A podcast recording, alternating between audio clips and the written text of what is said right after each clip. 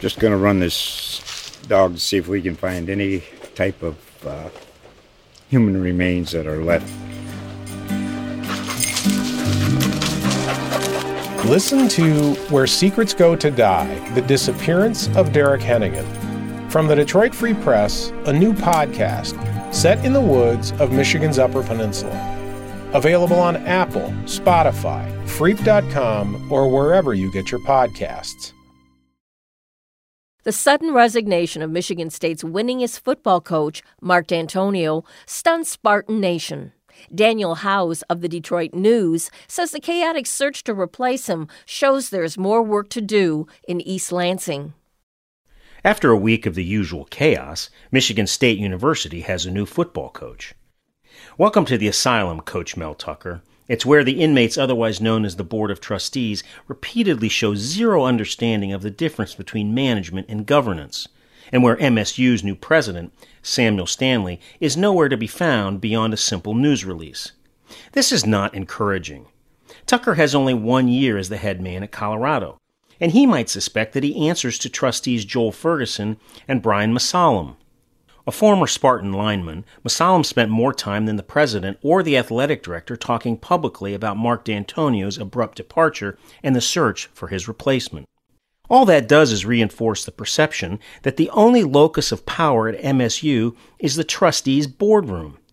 It doesn't work this way on a properly functioning board that should leave managing, hiring, and almost all firing to, well, management. The University of Michigan did it right when it hired Jim Harbaugh from the NFL, say people close to the process used by interim athletic director Jim Hackett or when Michigan hired the two previous outsiders to coach its iconic football team. It did it right when Michigan's largest donor, New York real estate mogul Stephen Ross, wanted a subcommittee to pick the football coach. Hackett refused, in part because Ross owns the Miami Dolphins, and NFL rules say an owner cannot be involved in wooing a coach from a rival team. And because Hackett didn't want the school's top donor perceived as picking the football coach. We weren't involved at all, says Andrea Fisher Newman, a Michigan regent for 24 years.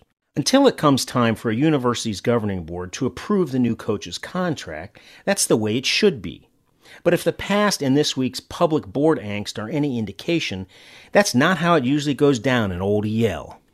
It seems MSU's trustees haven't learned much from the Larry Nassar sexual abuse scandal, its legal aftermath, and what it says about the school's management culture. Second, President Stanley appears content to acquiesce to the MSU way. And third, the rookie athletic director failed to have much of a backup plan when his top choice, not Mel Tucker, said no thanks. Who could blame Luke Fickell? The Cincinnati coach, just 46, was smart enough to see the dysfunction at state, the prospect of NCAA sanctions, and being labeled a waffling flake by Mosallam.